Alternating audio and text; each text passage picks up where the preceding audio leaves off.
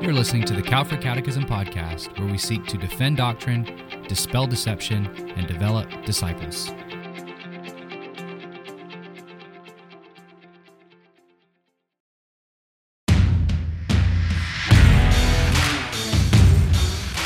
Welcome back, everybody, to the Calford Catechism Podcast. We are not alone today, Not Travis. alone. Why don't you introduce our guest since you roped him in kind of last minute for us today? I did. This is exciting. I have a friend and somebody who is a uh, fellow previous law enforcement uh, brother. So a brother in Christ and a and a brother in law enforcement. Um, he goes to church with me at Grace Community Church. His name is Isaiah Hendricks, and uh, we are extremely honored to have him on our podcast today as we discuss a very sensitive topic, which we'll get to in a minute. Isaiah, say hi. Hey, what's up, guys? Hey, my man. All right, so Kenny, launch us. All right, so uh, if you're new to the podcast, every time we we record, we just have a random question that I ask, um, just to get the ice broken a little bit, get us talking, but also get some of the banter out the way. So I'm curious, um, do you like cats or dogs better, and why? Oh my goodness, this is a boring question. Oh, it's boring. Well, you a- come up with a better one. It's then. a boring question. I like dogs because they're superior. why are they superior? That, that's. uh, I mean, I don't have to explain why there's. Why would I have to explain why why humans are superior to animals? I mean, there's no there's no debate. Dogs are just better. What do you think? I would definitely say dogs are way better. Cats, you never know what cats are thinking, and then they just attack you out of the blue, and they can open doors. I have found out. Wait, So, they can or um, cannot? They can open doors. I have Yeah. a friend of mine's cat who can open my door and then scream at me and Really? kick me out my room. Who So, has a cat? Leah?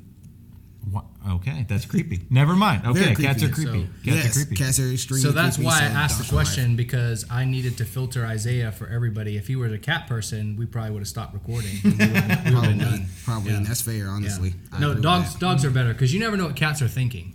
Like I can look at a dog and kind of know what they're thinking for the most part. With a cat, you don't know if they're about to scratch your face off or if they want you to like scratch them. But you can only you can only scratch a cat's head for two seconds and then they're done. a dog like they're they're Yeah. as long as you want. you Best know? friends Yeah. for life. Yeah, yeah. All right, so um, today we are so we're in we're in season uh, number three, right? Wow. Yeah. Season 3 and we are talking about some difficult topics, some some controversial topics, not because we believe that. Uh, not because we believe the Bible's not clear about these things, but because our culture is not clear on these things. Um, there are a lot, and even within the church, some of these topics that we're discussing, uh, there are Christians, there are there are professing Christians who seem to be divided over some of these really important um, topics that have become so controversial. And so we kicked off season three uh, last time with uh, the the episode "Are You Woke?" and we talked about we talked about wokeness in general, and we said that throughout this season we're going to be talking about topics that really play into that idea and that philosophy, if you will, of wokeness. And this one is uh, maybe going to be one of the more one of the more uh, controversial topics that we handle um, because it's so prevalent, it's so relevant, it's, it's it's in the middle of the conversation seemingly every day in some way, shape, or form. We are going to talk about Black Lives Matter. Now, it's important to distinguish that we are going to talk about the organization Black Lives Matter and the movement Black Lives Matter, not so much the statement. Not the Black phrase Lives itself. Matter. yes, um, because we all obviously agree with that statement, which we'll talk about that because that's an even important point on this. But um, yeah, so why, why why does this conversation matter, Travis? So this is at the heart of the woke movement. If you were to look at the woke movement as the umbrella, right? There's a lot of organizations that are outcropping uh, from that root, if you will. Um, the Black Lives Matter movement being probably the loudest one at this time. And it's really unfortunate um, that they would use such a true phrase to purport such a false narrative, uh, such a false doctrine, right? I mean, it's but it's also brilliant marketing.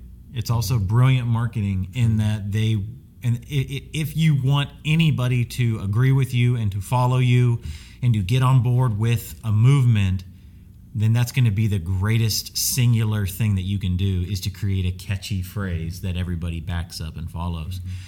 Um, so, with that being said, we would uh, we would like to give a little bit of context behind our guest today, uh, Isaiah, who's joining us. Um, Isaiah, can you tell us a little bit about yourself, a little bit about your about your background, law enforcement, just who you are in general, um, and any cursory introductory thoughts maybe that you have on the Black Lives Matter movement? Who are you? yeah, so um, like he said, like they both said, I am Isaiah. Um, I was born in Jacksonville, Florida. Um, actually, where exactly where our church is at. Um, started going to our church about seven years ago. If that's math, I'm not entirely sure. Um, but I am a bl- black man. Um, I have definitely heard a lot about this whole Black Lives Matter movement, defund the police movement, the whole woke movement, all that kind of stuff. Um, I didn't hear about that till a little bit more, probably a little bit more recently when it first started. Um, but the desire to be a cop started when I was a ten, when I was ten years old. Um, so that's always been the thing that's been in the back of my mind was becoming a cop at some point, and I finally became a cop. Probably I went to the police academy last year, um, and then got hired on by a local agency um, earlier this year. Um, and I have definitely seen the uh, effect of the woke movement on people in general. Um, I have been actually I used to work for um, another local, different local agency um, as a community service officer, and I have seen a lot of people, uh, a lot of black people who've gotten angry at me because of how I supposedly treated them. And I treated them fairly and with respect, but because I was black, they their response to me was more of a come on man we're both black type of thing instead of like a hey i understand i made that mistake and you know i won't do it again. And they wanted me to cast fault on somebody else because we're supposed to be brothers and brothers in arms and all this other kind of stuff because we're both black. Um, obviously that's not how that works. Responsibility is responsibility um, whether or not you're black or not. Um, so i guess that's just a little bit of Yeah, I'm, I'm really curious. yeah. Um, I'm curious, even if all of us wanted to answer this, but when you first, can you remember when you first like heard heard the the phrase Black Lives Matter used, or when you first began hearing about it? Like what what went through your mind Hmm. initially when you first started to to hear about this movement, to hear about you know the organization? Even can you remember? I mean, maybe you don't. That's okay, but I don't remember when I heard it, um, but obviously, like when I hear Black Lives Matter, I know what it I know what it truly means now. Um, like they both said earlier, obviously, Black lives do matter. All lives matter. I mean, we all are children of God, pretty much. I mean, like that's not that's not going to change. Um, but the issue there is that the whole movement is not interested truly in lives at all. They're just interested in pretty much how cops have killed black people in the past. Um, that's truly what they're interested in. And I'm not saying that all cops are like bad. I'm not saying all cops are good. Um, there are some bad apples in any organization, in any any job, anything like that. I mean, people are all sinners. Like, that's that's how it is. Um, but like I said, I can't remember when exactly I heard the term Black Lives Matter, but Yeah. I kind of brushed it off because I was like, yeah, that's just not something. Once I truly learned about it, that's not something I wanted to be a part of, whether or not I was black or not. Yeah. Um, that and like I said, that's played in, in a lot of conversations I've had with people that I don't really know. A lot of random people. That exact term has been told to me before, and it, it, it truly to me doesn't even make any sense. Yeah. And, it, and it's so, to me, you know, built into that phrase, built into people feeling like they have to say that is all the assumptions that society has always treated uh, or, or is continuing to treat everybody in society just doesn't believe that black lives matter so we have to say black lives matter. Now are there people who are you know still uh, believe that maybe uh, black lives are, are not as valuable? Sure i'm sure there are people out there like that but i think there's this assumption that culturally as a whole people still don't believe this and so we have to say this we have to advocate this. And then not only that i mean i think like you were saying um, and we'll talk about this built into that phrase, it's not just a phrase. Because if it, if it were only a phrase, we could affirm that. We got no problems with that. Let's affirm that wholeheartedly. Amen. Can we answer the question? Simple. Do Black Lives Matter? yes. Yes. yes, it does. But when you say that, you are you are endorsing an entire movement. Mm. You're not just saying that because when you say Black Lives Matter, immediately I I believe and maybe y'all can correct me if you think I'm wrong in this. I believe most people in America's minds are going to police brutality. Uh, it's going to the the marches. It's going to the organization. It's going to the things that the organization stands for beyond just Black Lives. So it's not just a statement. Uh, it's it's a movement and it's an organization, and the, the organization Black Lives Matter is very clear that they are anti-God, um, that they are anti uh, the, this biblical worldview. So it's it's so much more than just affirming a true statement uh, when you say that. It is. So we've used the term a lot. Let's define it. Let's talk about it a little bit more. Let's break this down, right? So the Black Lives Matter movement itself, what we keep referring to, really started to uh, gain strength and to pick up some speed in July of 2013 with the start of a hashtag, hashtag Black Lives Matter, on social media after the acquittal of George Zimmerman in the shooting of Trayvon Martin uh, that occurred in February of 2012. And then after the deaths of Michael Brown um, and uh, quite a few other people, uh, like George Floyd, uh, the movement just continued to gain more and more and more speed. Um, uh, yes, Black Lives Matter mission statement, if you will, is centered around uh, the inequality uh, of African Americans in specific relation to police brutality. Um, so that is what they're voicing. It was at this same time when this hashtag was going up that uh, Colin Kaepernick uh, was really in the in the news because I, I, I believe it was in 2012 that he led the 49ers to the Super Bowl, right? yep. And uh, it was right after that he started to take a kneel during the national anthem, and that began an entire um, debacle and controversy itself. Whereas he was making the statement that, hey, I'm doing this because of the Black Lives Matter movement that was kind of emerging at this time. Um, but if we were to dig a little bit deeper into this, um, if we start digging deeper into the Black Lives Matter movement, you can't get away from the invisible knapsack. The invisible knapsack. What are you talking about? Man, oh man.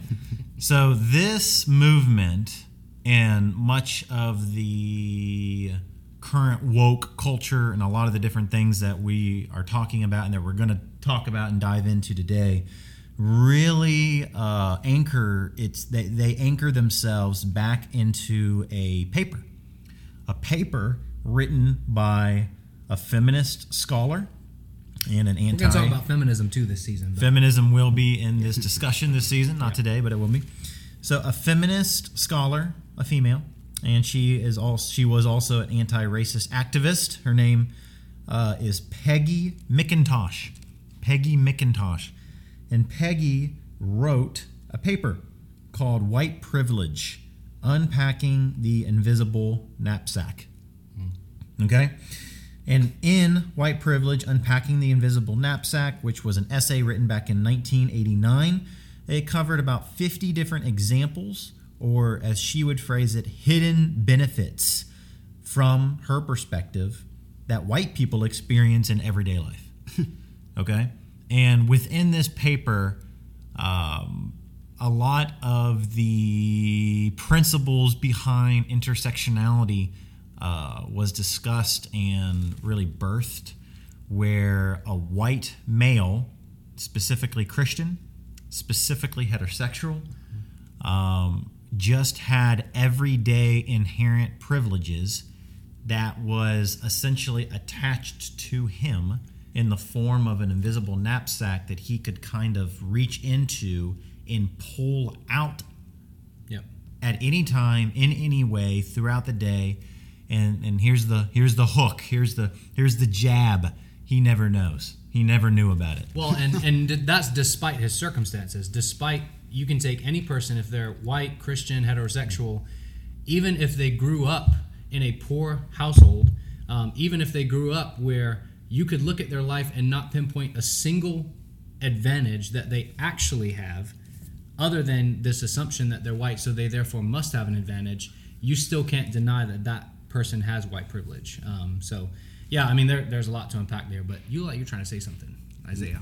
No, I don't even. I don't even understand this whole knapsack thing. I don't know where this even came from, but uh, I go team. I guess. I mean, I'm not really sure. Go state. I'm not really sure on that one.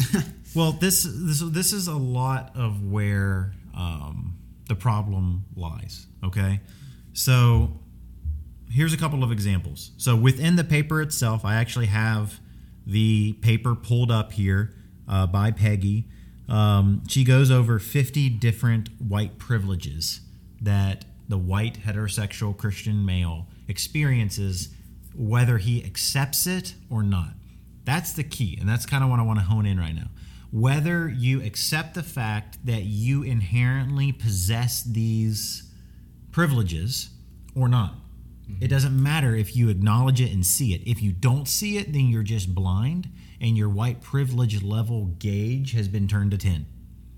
If you don't see it, it's because you're blind. But if you do see it, well, you just have to accept it and apologize to the minority groups mm. females, black people, Hispanics, LGBTQ plus. It doesn't matter.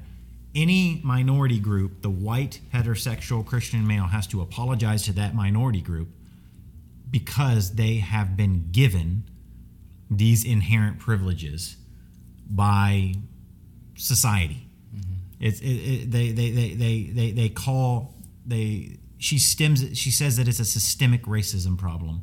That's the fam- that's the that's the popular word is systemic. So, for an example here, this is a white privilege. This is a white privilege that is within the invisible knapsack. Number one, I can, if I wish to, arrange to be in the company of people of my own race most of the time. I can hang out with whatever, I can hang out with people of my own race if I want to most of the time. I can be pretty sure that my neighbors in such a location will be neutral or pleasant to me. I can just assume that my neighbors are going to be nice to me because I'm white. But if I'm black, or if I'm a female, or if I'm a Hispanic person, that doesn't count. I can turn on the television or open to the front page of the paper and see people of my race widely represented. White people can do that, but black people cannot do that. Uh, Hispanic people cannot do that. Hmm. These are the arguments that she is purporting and it's these arguments that run that ran so deep within the Black Lives Matter movement that if you don't see it and if you don't accept it, then it's your problem. Well, and, and let me let yeah. me let me say something here. Um, what you're going to see in this paper, what you're going to see in our culture, is some things that they purport you can see, right? Some things that they purport are true. Um, the problem is not all things they say are true, but also their conclusions that they're drawing are are are faulty because they're the you know again it's like it's it's like the organization Black Lives Matter. It's saying they're they're working under the assumption that if if you are black, you automatically are always at a disadvantage in every scenario. You're always oppressed. You're always experiencing some form of oppression because you're a marginalized people group. Um, and if you're white, you're not. Um, and that's despite your circumstances and, and and there's no opportunity here for a biblical worldview and a biblical lens. And so they're able to hook people in by saying well look around you. So when you watch the tv shows most of the people on the tv shows are white. And so that's that's because of racism. That's because black people don't have the same opportunities. And it, it, it's it's an assumptions being made without actually looking at the details without actually looking at the facts for example. So that's just to pull one of the examples that she used. To even say the first one that you read i, I kind of laughed a little bit to say anytime i want i can be around other people of my race how is that not true of anybody, right? Like, how is that a white? That does that one doesn't make any sense at all to me. Well, there's um, 50 of them that are confusing. Yeah, yeah.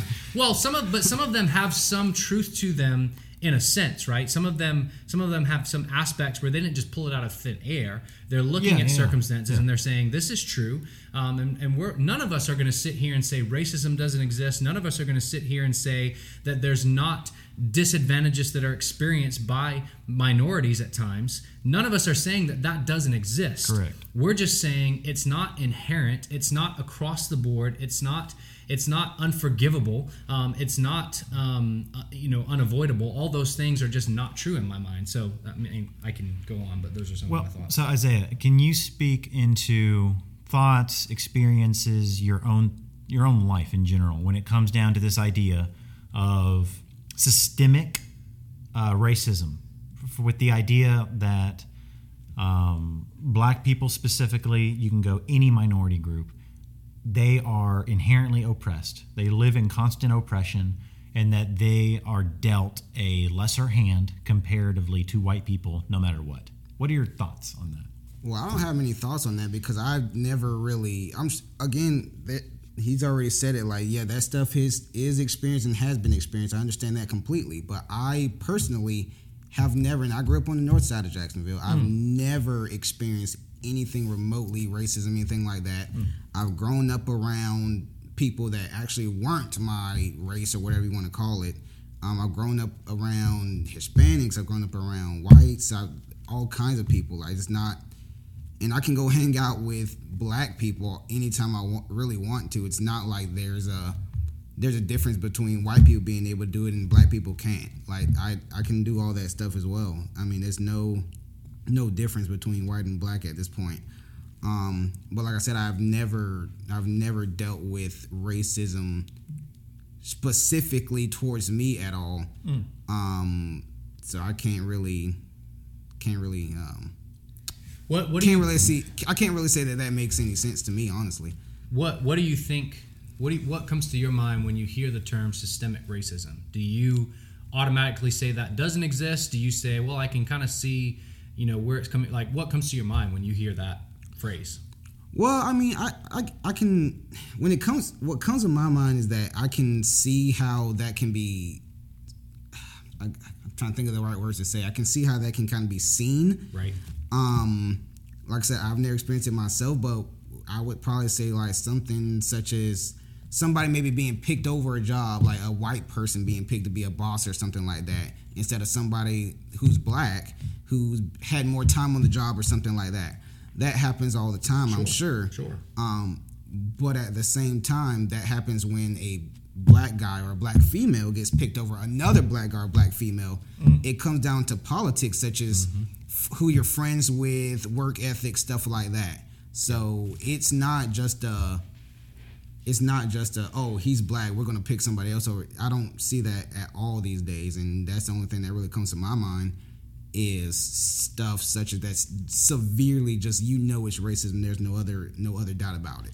And what happens is people hear that, and because that happens, absolutely, it happens Yep, that sure a black does. person gets passed over. They're more qualified, but you also so people hear those stories and then they swing the other way. And I've heard people say, Yeah. I've heard people say, if I'm hiring and I've got if we're rating employees on a scale of one to ten, and y'all might even know who I'm talking about who said this. I don't know. I won't won't name the name because I don't want to get on that tangent. But he said if I've got uh, a employee potential employees, one who's white and he's a six, or sorry, he's a seven, and the one who's black is a is a six. I'm going to pick the black six over the white seven because of inequality, right?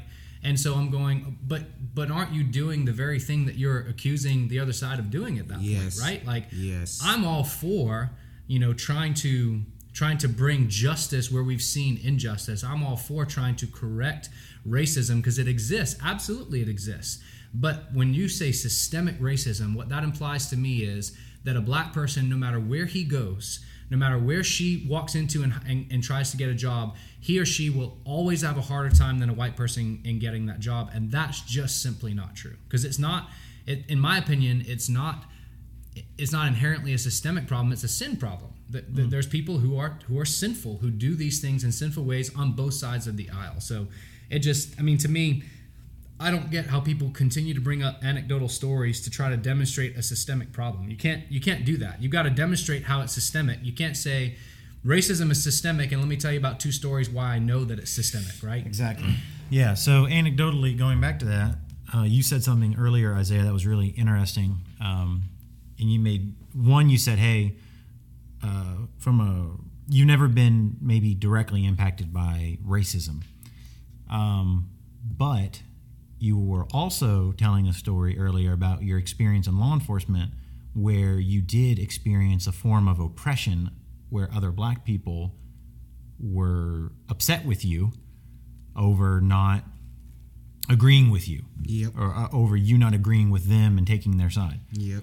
So, can you talk about that a little bit? That's unique in that you're you're, you're sitting there saying, "Hey, I never experienced racism in this white privilege manner that this paper is talking about, but when you were a cop, that's when you started to experience a form of oppression from black people." Yep. Like, what's up with that? What are your thoughts on that? If you really think about it, and I'm not going to talk about statistics or anything, but that, that's generally how it is. It's always the black people versus the black people. It's never the other way around. But we're not going to go down on that rabbit trail. Um, so actually, so I was a um community service officer, like I said. So I wasn't a full cop yet. Um, and the only thing I did that job pretty much entailed was uh, doing crash reports. Um, so obviously, like accidents happen, we know that, but sometimes it's something negligent as looking down at my phone. I went through a red light and got into a car crash. Um, the person at fault was a black guy. Um, so I responded to the scene. Um, got all the information that I needed, um, and I made a determination that I was going to have to give him a ticket because there were injuries involved. Um, like I said, the black guy was at fault, so I walk up to him and I'm like, "Hey, you know, I'm, I understand accidents happen, but there were injuries, and by policy, I have to issue a citation." I gave him the ticket, and he looked at me with this weird look on his face, and he was like, "Bro, a ticket? Really?" I'm like, "Uh, yes, it's policy. I have to give you the ticket." And he said, "Bro, come on." He pointed at his arm, was like, "Bro, we're both the same skin color." I'm like, and I legitimately told, I said, it really does not matter if you're blue or purple or whatever. You're going to get this ticket no matter what. That's happening because again, by policy, injuries happen. You have to get a ticket. and It does not matter if you're black or not. And he stormed off, and he ended up trying to take it a ticket to court, and he lost the court battle because I mean, it was it was a clean ticket all day long. Um, there was another situation where actually I pulled somebody over. This is back when I was actually a police officer uh, earlier this year. Um, I pulled somebody over.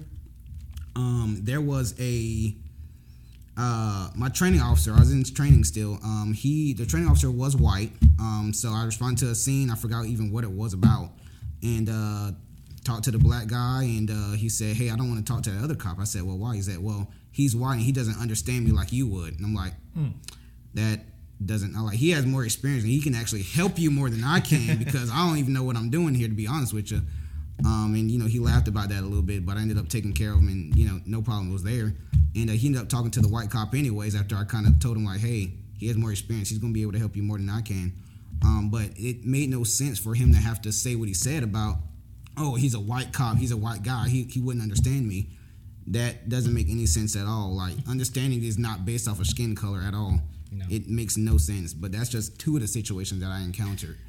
That's that's intense, man. Um, yeah, this this whole this whole conversation hits close to home um, for me personally, and I know it does for a lot of people. So I know once again we're going in adult in uh, we're telling stories right now. Yeah. Um, but there's a there's a piece of it that so so a part of my testimony is that I was I was I was raised and born in poverty. I was I was a very impoverished person growing up a kid.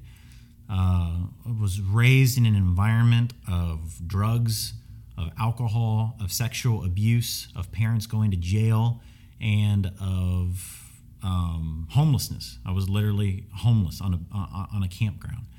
Um, I've lived out of hotels. Uh, I've not known where what I was going to eat.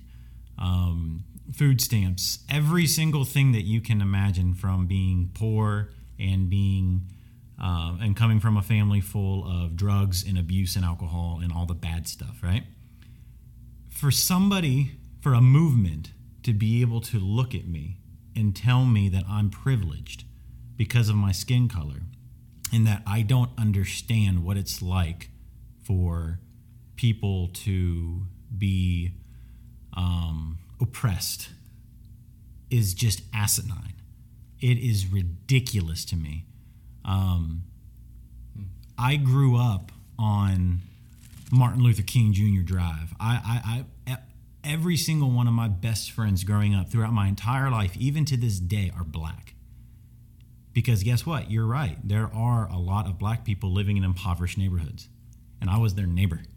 Mm-hmm. Those were my boys. We we grew up together. We played ball together. We work together now. Like it don't matter. And for people to look at you and say, "Oh, well, you're just one of the blind then. You don't see your invisible knapsack on you because you're white." you don't understand that, that, uh, that there and, and I, and I love the voices that come into play here when you have um, we'll call them conservative or Christian white black conservative or Christian black people who walk into the scene and say this is absolutely ridiculous and not true. Mm. I have lived a life that I'm, I have not been affected by racism or oppression or anything like that. I haven't been affected by that. And then they call you a name while they're calling me blind. Yep. It's like I what do we do here when we're encountering this type of um, irrational thinking despite objective truth that we're bringing to the table? Well, here's a big part of this conversation and almost everyone we're going to have in this series. Um, people are so quick to just jump to a side, right? So they hear us saying some of these things and they go, Well, you just don't think racism exists. You just think it's all a lie. That's not true. Um, I'm even willing to concede that there may be situations where systemic racism exists. I'm just saying you can't just throw that term out in every single scenario because you can make it somehow fit your narrative. Um, if we see it occurring, I'm all about you know let's fight it let because it is it is against a biblical worldview because I mean let's not even get on the rabbit trail that racism is a made up word anyway right? Where mm. it, it's it's ethnic uh, it's ethnic uh, privilege uh, sorry I'm, I'm losing my words here. Um, it's ethnic bias if you want to call call it that whatever. We have ethnicities we have different uh, different ethnic backgrounds but race is a made up term and people on both sides of the aisle would, would even agree with that but that is a that is a side note. I digress from that. I, I just think that what's important here is for us to say, what does the what does the Bible say? Yeah. What does the Bible say about these things? And the Bible tells us, and we can get deep into this if we want to, but the Bible tells us that um, that that uh, man, the word is escaping me right now. What's the word that James uses? Partiality. Partiality. Thank Partiality. you. I knew it was a p word, and I can't, this is what happens sometimes on a podcast that partiality is a sin. In any any way shape or form we call it out when it happens. It's sinful no matter which side of the aisle it occurs on. It is a sin. Um, and at the same time the problem in our society is not the systems and and and the the structures that support this. The problem in our society is the problem that's inside of every human heart. It's sin. Mm. and what people need is not systemic solutions. What people need is the gospel.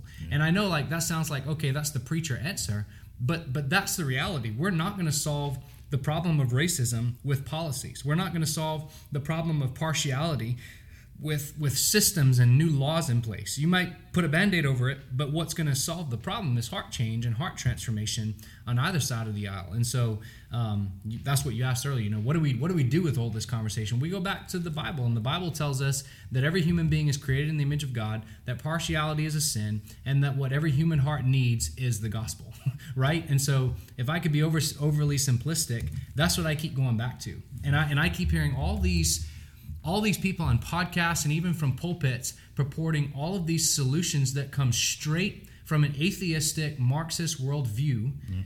Instead of saying, what does the Bible say about loving our neighbor? What does the Bible say about bringing the gospel to bear to every tribe and tongue and nation?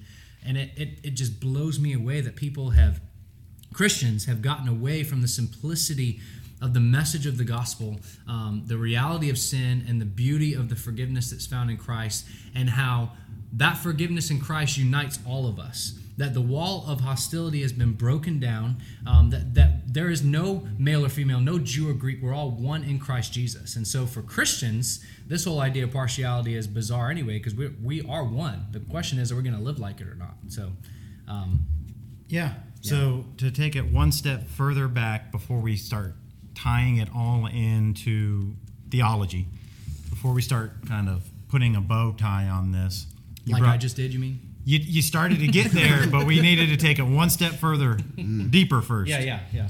Marxism. You brought up the term. Um, so another layer that we kind of need to unearth here when talking about Black Lives Matter, intersectionality, white privilege, knapsack, all the all, all, all of the fun terms that we've already discussed is this idea of Marxism. Um, this was a political and an economic theory developed by a guy named Karl Marx um, and actually Frederick Engels. Uh, it was later developed by their followers, and it was to form the basis of this theory and practice of communism. Um, it was centered on communism from a governmental uh, standpoint, and it kind of disguised itself as um, it- never wanted to come out straightforwardly as communism, more socialist, if you will. Um, but at its heart, and even nowadays, as it's starting to get studied more, and, and as people are starting to actually read the literature of Marx himself, they're seeing it's just straight up, point blank period, communism. But it's developed by the government. Um, and, and, and its hope is that the government will um, enact this form of Marxism that will get a large group of people, specifically minorities, together under the banner of oppression so that they can essentially place their boot over them and demand their wholehearted allegiance. So the idea is really simple. If the government can develop this movement and support this idea, let's just say in this case, Black Lives Matter, and get the entire nation, or that, that would be ideally for them, it would be the entire nation, or uh, a large population of the nation together in, in agreement with this group that Black Lives Matter, and we desperately need what you brought up earlier policy change from the higher ups, from the federal government, not just the state level. They want the federal government to enact policy changes and laws to help support their movement and to protect them. And in, in, in, in, in exchange for those policies and for those laws, they're willing to sign their life away and to sign their freedoms away and essentially give the federal government that extreme power to enact these laws and to actually practice authority over the laws. So it's a disguised version of communism. How do we give the federal government as much power as we can?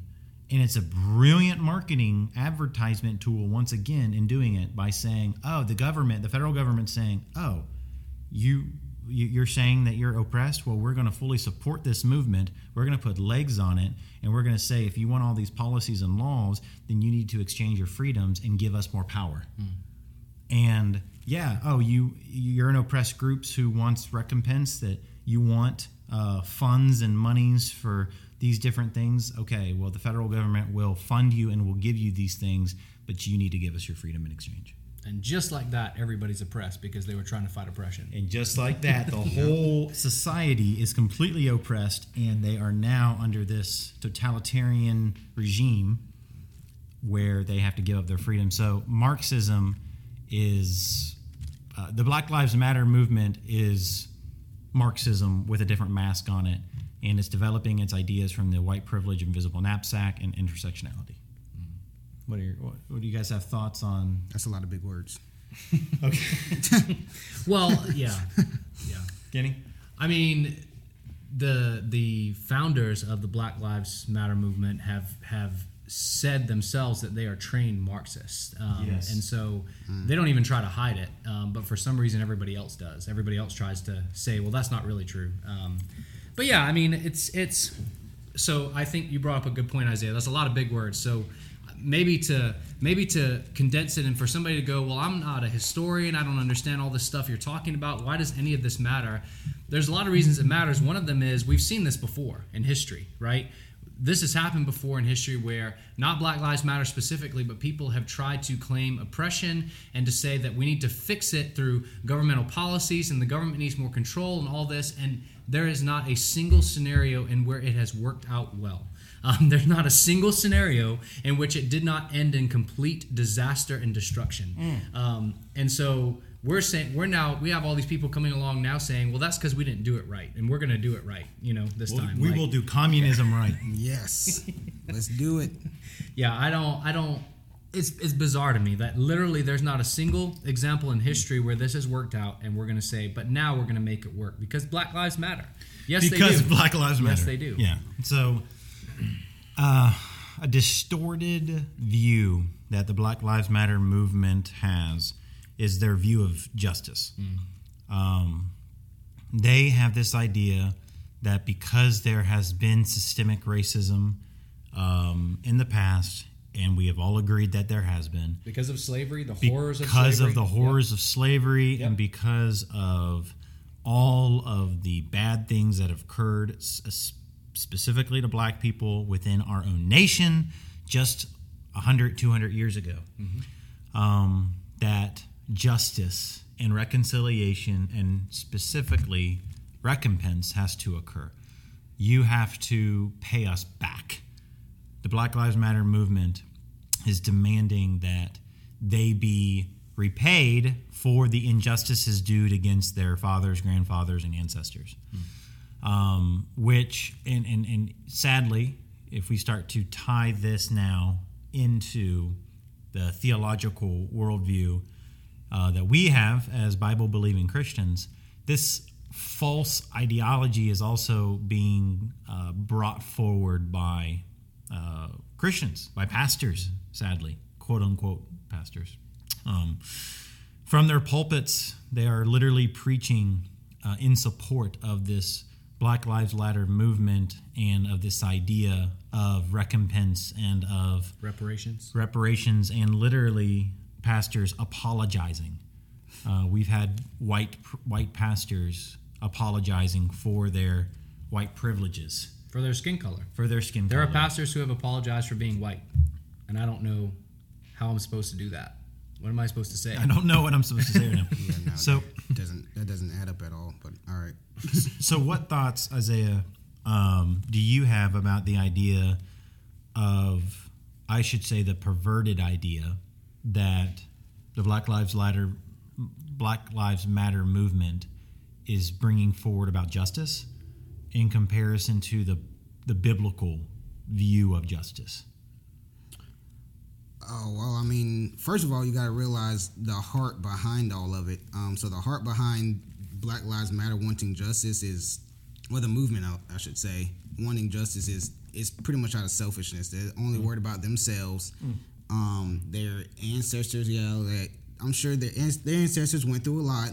Let's we can all agree on that. But that's nothing to do with now. That's not, like the same things that happened back then is not happening now, not to the same degree at least. Right. Uh, now we have discussed that. Yeah, you know there are some manifestations of systemic racism going on now. Yes, but at the same time though, Black Lives Matter move they're not worried about any of that. They just want money. They want mm. their checks from the government. I, if I'm not mistaken, I've seen something where they wanted some type of like payment plan or something like that from the government mm-hmm. to get money back yep. from what happened in the past. Yeah. What does money have to do with any of it? Mm. That, like, if you're truly worried about racism, then let's fight the fight about racism and not worry about the money because the money has nothing. Checks so you can go get whatever you want to go get. It, it does not have anything to do with this at all.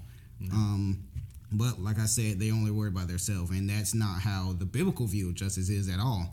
Hmm. Um, I feel like Travis is a little bit more, um, a little bit more of a uh, better person to talk to about biblical views on justice. But um, I would say that it's not the Black Lives Matter movement is not on the right right path with that at all. They only worry about themselves.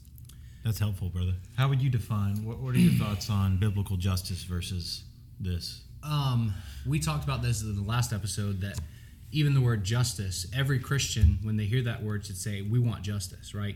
And so I think that's one of the things that ropes Christians into the Black Lives Matter movement because they'll say things like, Well, we don't want what we want is justice. We don't want, you know, all these things you're saying. We don't want communism. We don't want, right. we just want justice. Mm. The problem is so that sounds good, and you're like, Amen. We want justice too. The problem is what they mean by justice is a different idea than the biblical form of justice.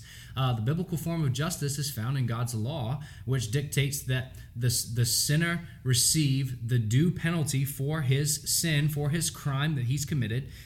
But I'm I'm not responsible to pay for the sins of anybody else, um, and and you are not responsible to receive recompense because of the sins that was committed against somebody else in your in your family either right? That's not the biblical model of justice. The sinner is is is given the judgment the penalty for their sin and the person who was sinned against um, can can receive you know uh, some sort of recompense if you will for, but but even that even in God's law justice is completely different than what we see in the Black Lives Matter movement. They're not that what they're concerned about would what they would say is justice is equality of outcome right? Yeah. Meaning that black, white, Asian, whoever, all have the same jobs, make the same amount of money, have the same outcomes of life. Otherwise, it's not justice. That's not true biblical equality. That's not true biblical justice. Now, I'm all for equal opportunities. Everybody has the same opportunity. Nobody's yeah. impeded. Nobody nobody is held back for any reason, skin color, whatever it may be, but you're going to have different outcomes.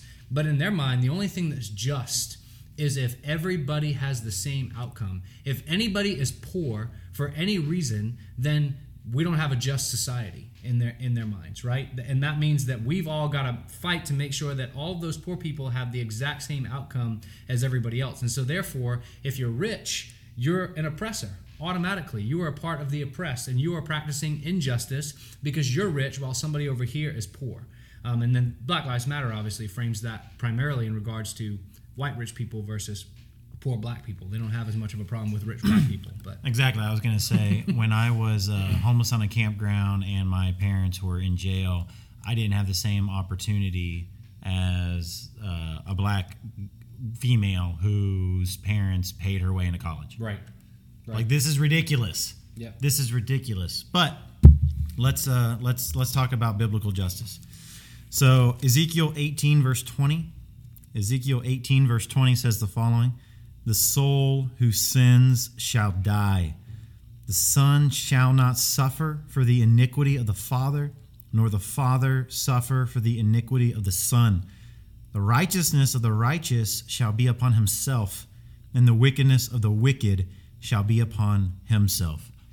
Uh, this essentially is a key verse to combat every single distortion of biblical justice that the Black Lives Matter movement brings forward.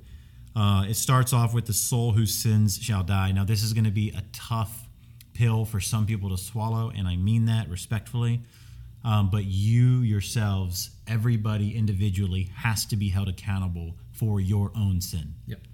When you sin, when you do something bad, that goes against God's word, because that's what sin essentially means. It's a transgression of God's law, it's a breaking of God's law.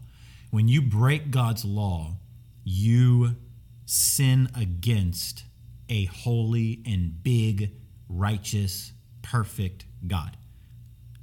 And when you sin, you're going to be held accountable for your specific wrongs that you've committed against that God. The verse goes on to say that the Son shall not suffer for the iniquity of the Father, nor the Father suffer for the iniquity of the Son. You're not going to suffer, nor can you be blamed, nor can you blame shift for the for the for the faults of your ancestors, because your ancestors has have been uh, oppressed. You cannot therefore receive uh, reconciliation or recompense or reprobation. You cannot receive things because your ancestors have been oppressed, nor can the righteousness of your grandfather or grandmother be imputed to you. The righteousness of the righteous shall be upon himself, and the wickedness of the wicked shall be upon himself. The things that you do wrong, you actually have to be held accountable for. And the way that you're going to be held accountable for them is by being judged by a holy and righteous God. This is the gospel. This is the bad news of the gospel. And this is true justice. True justice is that all would die and go before the judge and would be held accountable for every single sin that they've ever thought, committed, or did. Every single sin that you've ever done would go straight before the holy judge.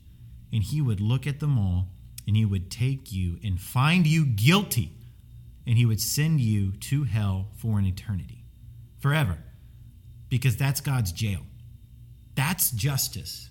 If we want justice to reign, if we are begging for true justice to occur, then we're all going to die and go to hell because that's what we deserve for breaking the law of such a holy God. But this is where the good news comes into play that because we don't want true justice to occur, this kind and merciful and gracious God actually performed the greatest injustice the world has ever seen by sending his perfect and sinless Son, Christ, into the world to walk a sinless and perfect life all the way voluntarily up into the cross.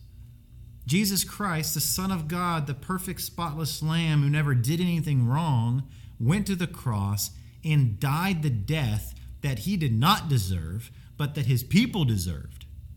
And this anger and, and this righteous wrath of God and all of the sins of his people were put onto Christ. And the greatest injustice that humanity has ever seen occurred on the cross where, where Christ died. Christ was murdered.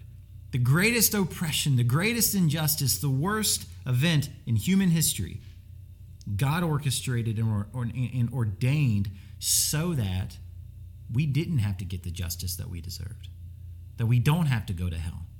That if you were just to give up these false, fake, senseless, irrational ideologies, and if you were to repent of these worldly philosophies that are tossing you to and fro, and just place your faith onto the God of glory that, that, that has revealed himself through his perfect word, the Bible, then you'd be saved and forgiven.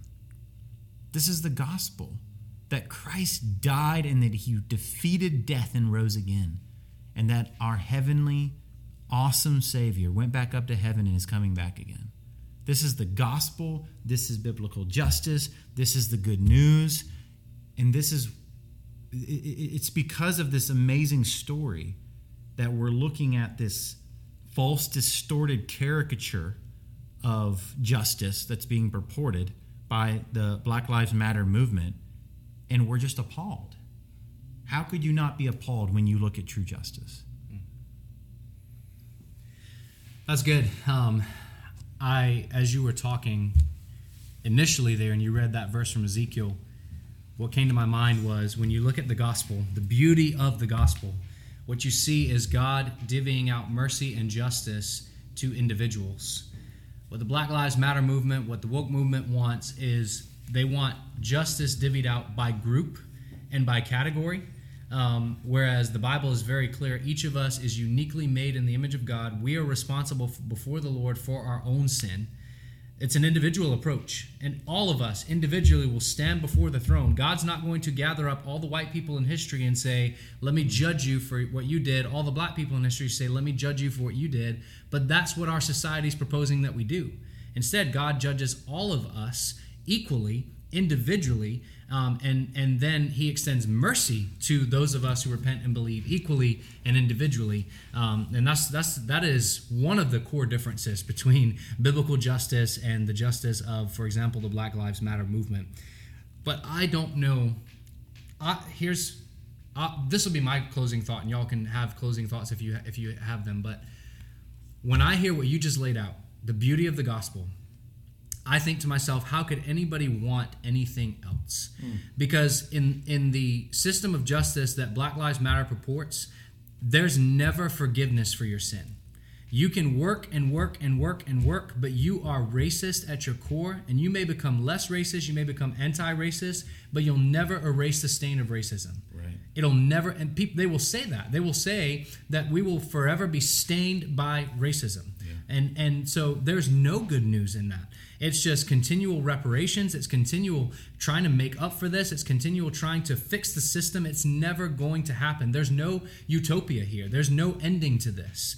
But in the gospel, we have complete and total forgiveness offered in Christ. That no matter how bad my sins are, and they are great, his mercy is more. And his mercy is complete and it's forgiving. And I can stand justified before Christ. That, that even the sin of racism can be f- completely forgiven. I can be sanctified of that. And I can be I can be made clean before Christ. How could you want the system of justice that's purported that says no matter what you do, you are either going to be oppressed or the oppressor? There's no equal ground here. There will never be equal ground here. And Jesus says, no, the, the ground's level at the foot of the cross because we're all sinners. The only thing that makes us righteous is the mercy of Jesus.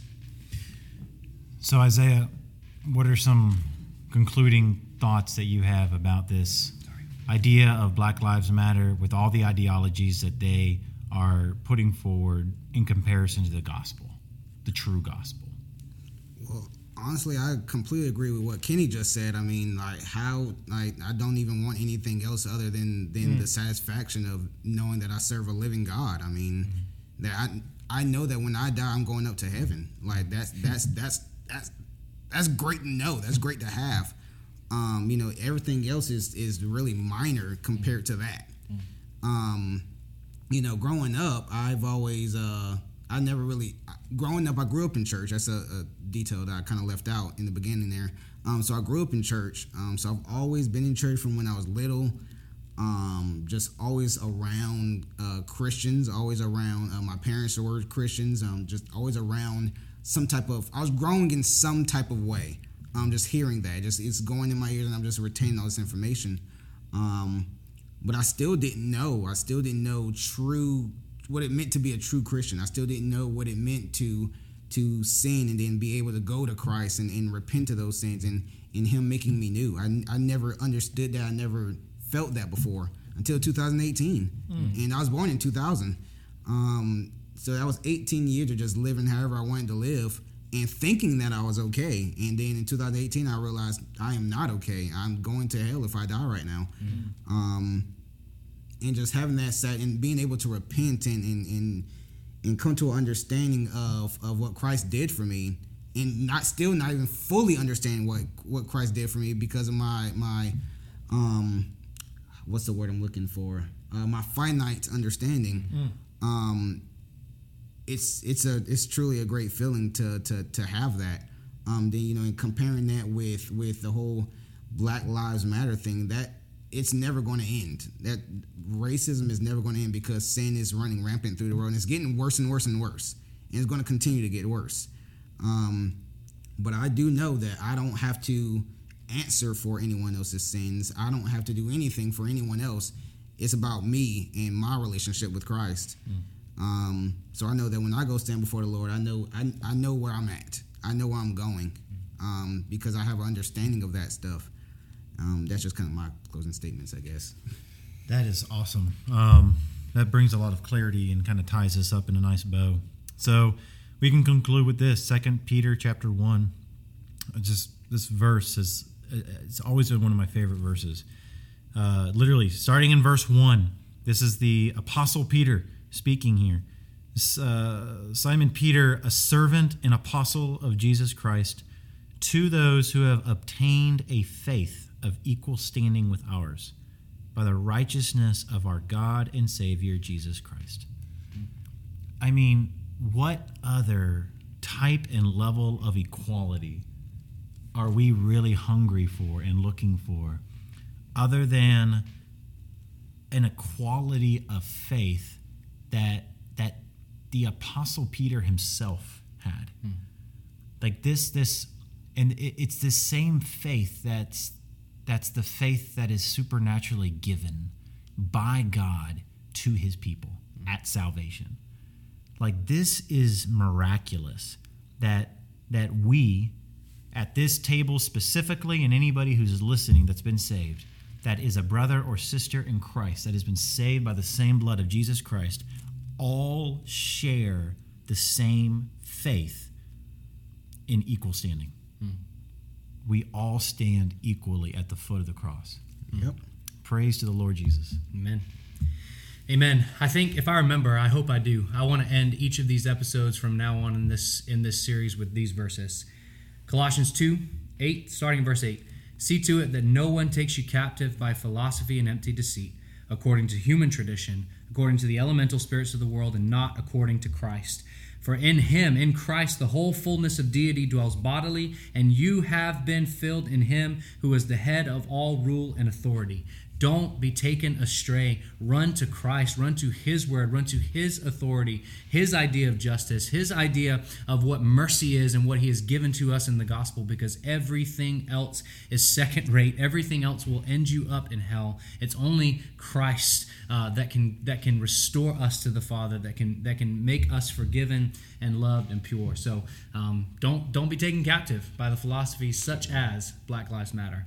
Um, Thanks for joining us, Mr. Isaiah. It was a little bit last minute, but I'm glad you were here, man. Man, that was excellent. Very last minute, but I definitely enjoyed it though. Yeah, Definitely enjoyed it. You can forever say that you have been a part of the Calvary Catechism podcast, and that will get you a lot of privilege in a lot of places. Yes. yes. Calford Lives Matter.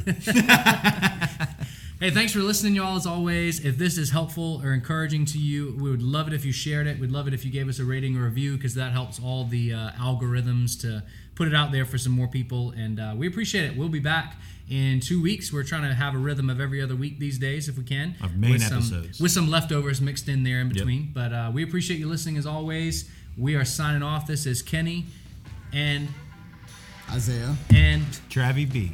signing off. Bye bye.